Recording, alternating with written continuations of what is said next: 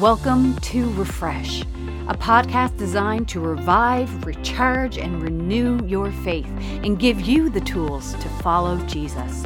Refresh comes to you from the Salvation Army in Gwinnett County, Georgia. We meet in person every Sunday at 10:30 a.m. or online on Facebook and YouTube at Sal Army Gwinnett. We are excited that you have joined us this week and pray that God will bring His Word life. And now for our speaker. Well, leaving a high flying job in consulting, and after graduating from Harvard University, there was a woman by the name of Angela Duckworth. And she took a job teaching math to seventh graders in New York City public schools. And while teaching, Angela observed within her classroom that the smarter kids of the classes, they were struggling with their grades. And that the less intelligent students were, were actually sitting at the top of the class. And Angela quickly realized that IQ wasn't the only thing separating successful students from those who struggled. There was something more. In 2016, now with a PhD in psychology and serving as a professor at the University of Pennsylvania, and after researching and studying and interviewing students, military servicemen, business people, and sports stars, Angela realized that there was a unique characteristic causing success for those who were thriving in life, those who were graduating and graduating at the top of their class and those who are accomplishing their goals. And this is where Angela Duckworth coined the term grit. Grit. Well, what is grit? Grit is passion. Grit is perseverance for long term goals. Grit is having stamina. Grit is sticking with your future day in and day out. Not just for the week, not just for the month, but for years and working really hard to make that future a reality. Grit is staying dedicated, keeping your passion, and staying faithful until the goal is accomplished. Grit is determination.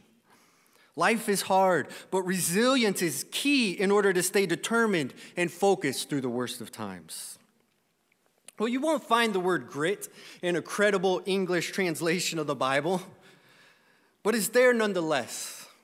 The, Bible the Bible's terms for grit are steadfastness and endurance. Steadfastness is determination to remain at your post no matter what comes your way. Endurance is the determination to move toward your desired goal despite external challenges and internal weariness. But this biblical grit, it differs from worldly grit the bootstrap variety of grit, and it differs in a major way.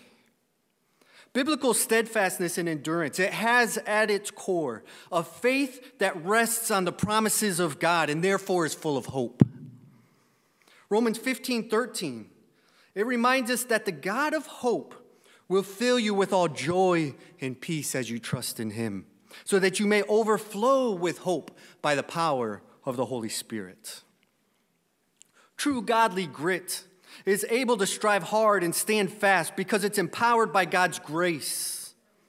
That's why Paul, while in prison, he could say things like, I worked harder than any of them, though it was not I, but the grace of God that is within me. And Jesus, Jesus, the man who had to endure such imaginable sorrows, who in the garden, facing a horror that only God could experience, said to his father, Not what I will, but what you will. And he moved with relentless determination to the cross. Never has more grit for the sake of love ever been seen. But during this Christmas season, as we sing Silent Night and Away in a Manger and Hark the Herald Angels sing in joy to the world, the last thing you were probably expecting to hear on this Advent Sunday is about grit. but let me assure you, the Christmas story and Christ coming to earth would not be possible without faithful humans who had this indescribable determination. The Bible is filled with gritty examples. Let's start with Mary. Mary was told that the Prince of Peace was on his way, which required quite a bit from her to, quite a bit from her to pull off. Her magnificent response, in fact, makes it clear that she had the determination to accomplish the goal of bringing the Savior of all humanity into the world. When asked if she joined in what God was doing, she said in Luke, I am the Lord's servant. May everything you've said about me come true. Determination was a reality for Mary, action to move God's plan forward. And Joseph, Joseph also had a tall order to fill in the birth of Jesus. While not nearly as physically demanding as Mary's role, his call was extremely emotionally challenging. At times, he surely must have felt humiliated. Yet he also understood that the Savior that was coming, it was not only for him, but it was for the world. And after hearing the angel give the crazy pitch in a dream, it says in Matthew that he did as the angel of the Lord commanded, and he took Mary as his wife. He did not run away and divorce Mary, and he helped Mary find a place to birth the Savior. And Joseph named him Jesus. Determination was a reality for Joseph, action to move God's plan forward. And then there were the shepherds. The shepherds heard the unexpected news that night from the angelic choir and a bright star. And to see Jesus for themselves required some effort on their parts. They probably first thought, if we're going to go see the Savior, what are we going to do with all of these sheep? It was not easy for them to get there. But after their visit, it says in Luke that the shepherds went back to their flocks, glorifying and praising God for all they had heard and seen. It was just as the angel had told them. And in order for anybody else to have any clue about Christ's birth, it required somebody to share the news with them. And that's what the shepherds did. Determination was a reality for the shepherds, action to move God's plan forward. And lastly, in the Christmas story were the wise men. After Jesus was born, the wise men from the east, they visited Bethlehem. And once again, in order for them to experience Jesus' birth, they had to do something to embrace it at great expense in their case. They knew that they needed to be wise in how they moved the message of Christmas and Christ's birth forward. And after their visit, it says in Matthew that they returned to their own country by another route. For God had warned them in a dream not to return to Herod. But going another route required risk on their part. Determination was a reality for the wise men, action to move God's plan forward despite the fear and circumstances. And there's so many other examples of this determination in Scripture. There's Noah building a huge ship over decades as he waited for the fulfillment of God's promise. Abraham and Sarah living like strangers in the land of promise and waiting a quarter century into old age as they waited for the fulfillment of God's child. Moses leading the reluctant Israelites in the wilderness for 40 years as he waited for the fulfillment of God's promise. Paul getting stoned, sitting in prison for the sake of his faith and for the sake of the gospel while doing the work God had called him to do. In these examples, these are not short term realities or seasonal realities. These examples required long term faithfulness to accomplish the will of God. And I'd like to propose something to you this morning. What if? What if what if the purpose of our celebrations at Christmas time is to restore in us the strength we need to accomplish the will of God all year round? Let me assure you that the season of Christmas is not temporary. It's not a, just a feel good, memory making vacation for the month of December season. I don't know about you, but I, I'm ready for a vacation. But my prayer is that this season for you is life giving. Holy Spirit filling until you overflow with the presence of the Savior. And may the reality of this season help you persevere through the year long pains, joys, hardships, chaos, the hills and the valleys of living in this world. Life is hard, harder than we ever expected. And while Jesus told us it would be hard, Jesus says in John 16 33 that in this world you will have trouble. But take heart, I have overcome the world. Our gritty examples found in Scripture all found it harder than they expected. So we're in good company. Like the Bible says, we have need of grit. Scripture says, For you have need of endurance, so that when you have done the will of God, you may receive what is promised. The reason we have need of grit is that there is a promise to receive. Jesus has made us a promise of eternal life.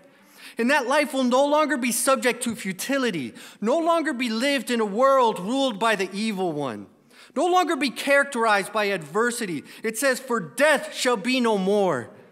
Neither shall be there neither shall there be mourning, nor crying, nor pain anymore, for the former things will have passed away. And we will see our Savior face to face. We shall be like him, and we will always be with the Lord.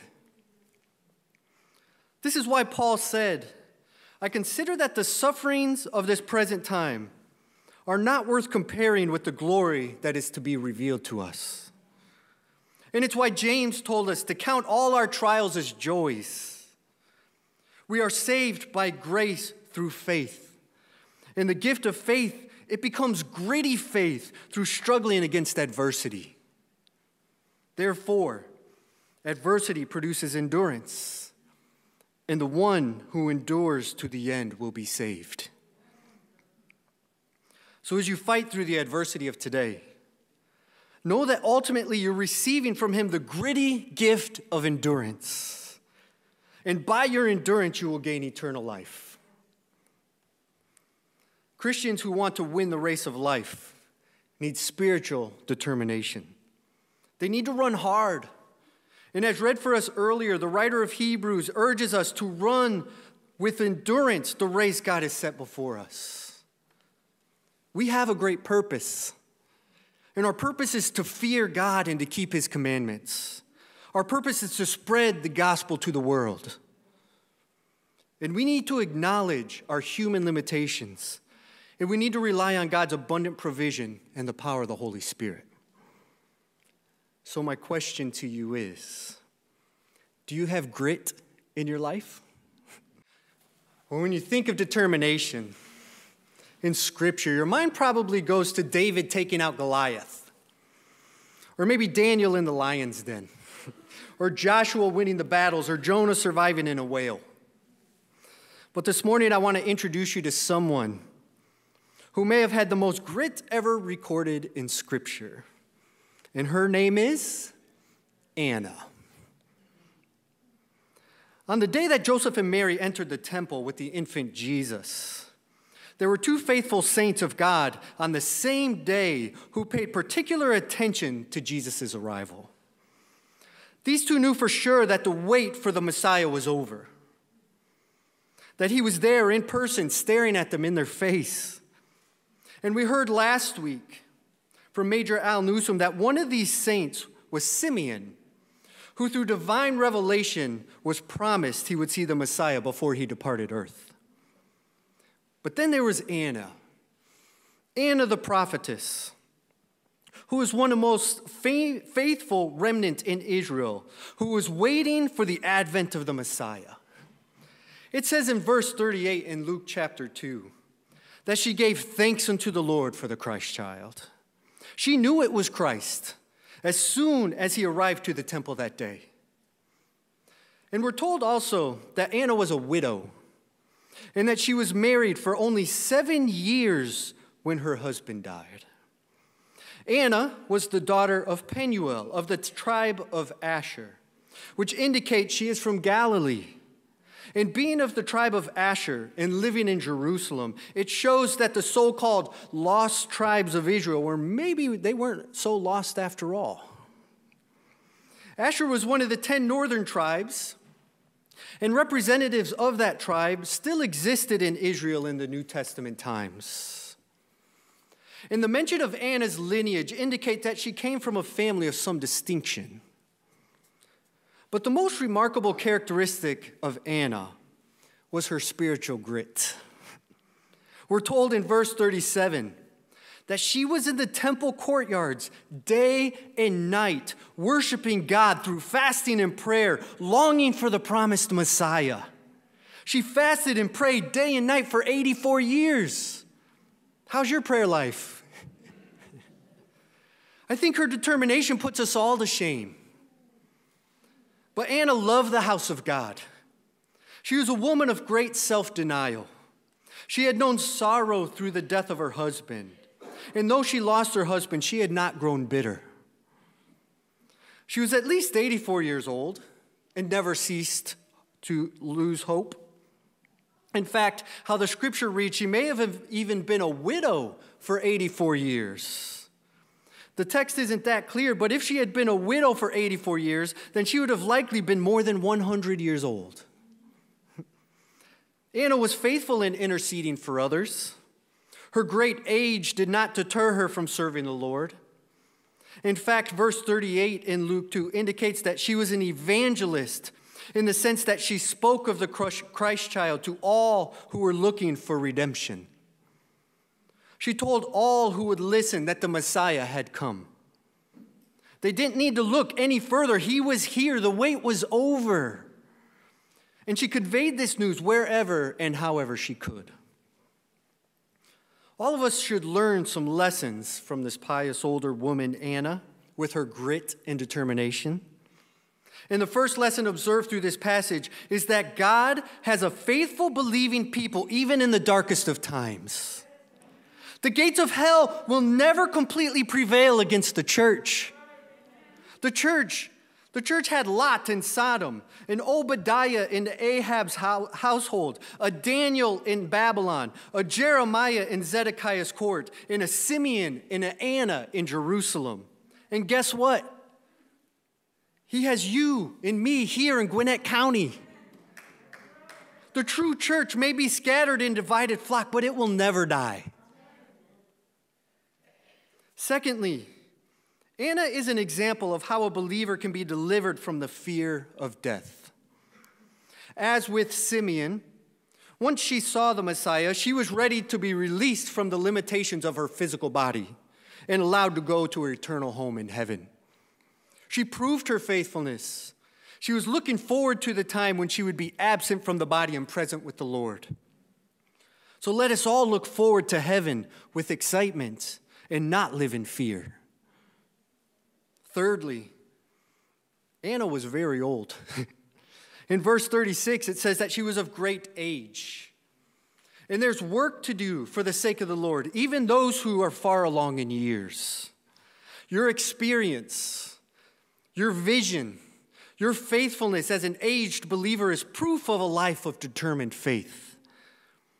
And as for us younger folk, we have a long road of he- uh, ahead of us to share the gospel of Jesus Christ. Are we ready and filled up? Do we have the spiritual grit to do the work? Anna spent her time in prayer, in praise, and in proclaiming truth about the Messiah. What a blessed way to spend decades of her life. And I guarantee you she was filled with joy each and every day. Spending time with the Savior day in and day out, what can be any better than that?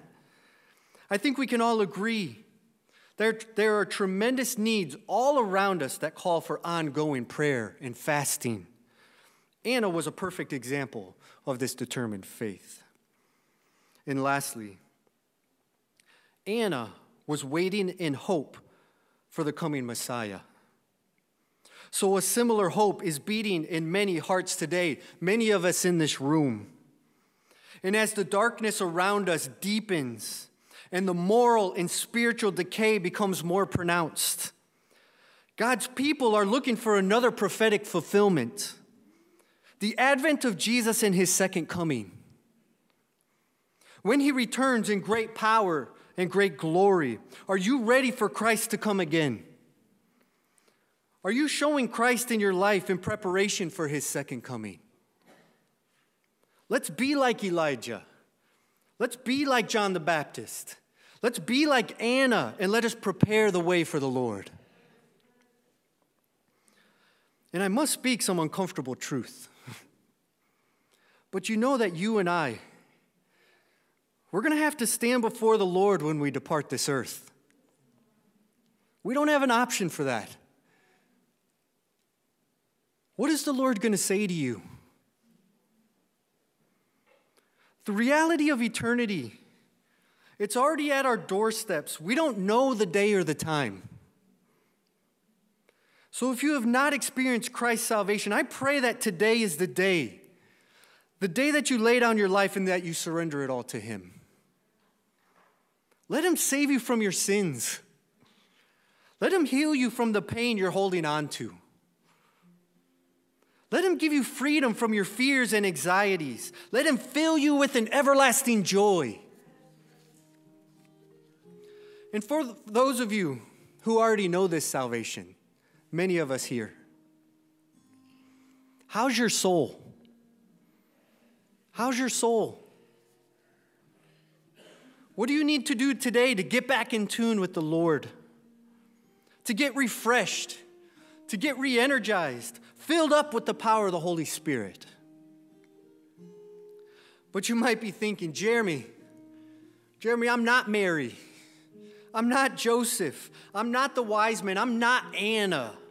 They had the angel of the Lord speak directly to them. Well, let me tell you something. You have access to the same God they have, the same Holy Spirit that they have, in the same scriptures, and even more than they had. But it's going to take some spiritual grit day in and day out to be faithful to what God has called you to do. Having spiritual grit, it's what keeps some people tightly focused on and abiding in Jesus, following Him no matter how difficult the path. It's a rare, powerful, and a transformative characteristic. And it's exactly what Jesus is looking to build in you. Words can't express what you've done for us.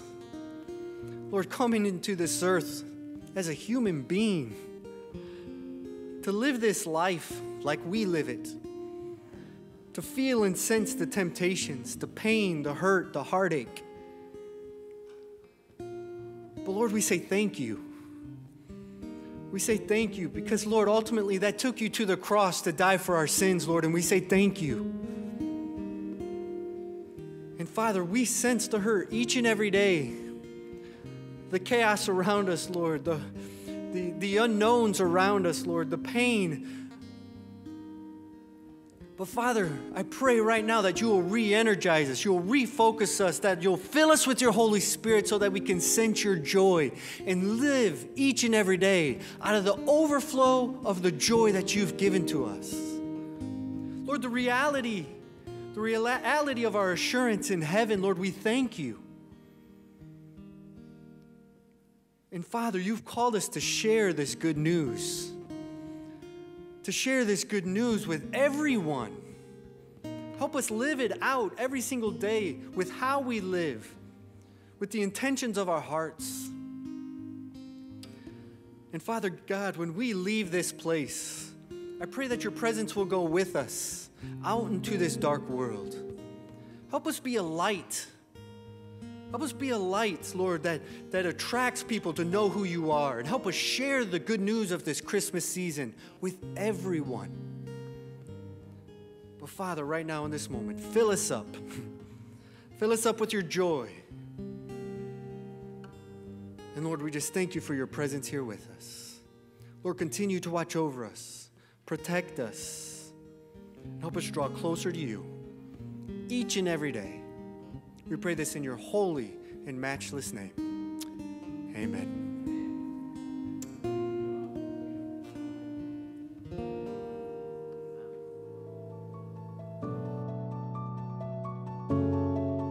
Thank you for listening to Refresh.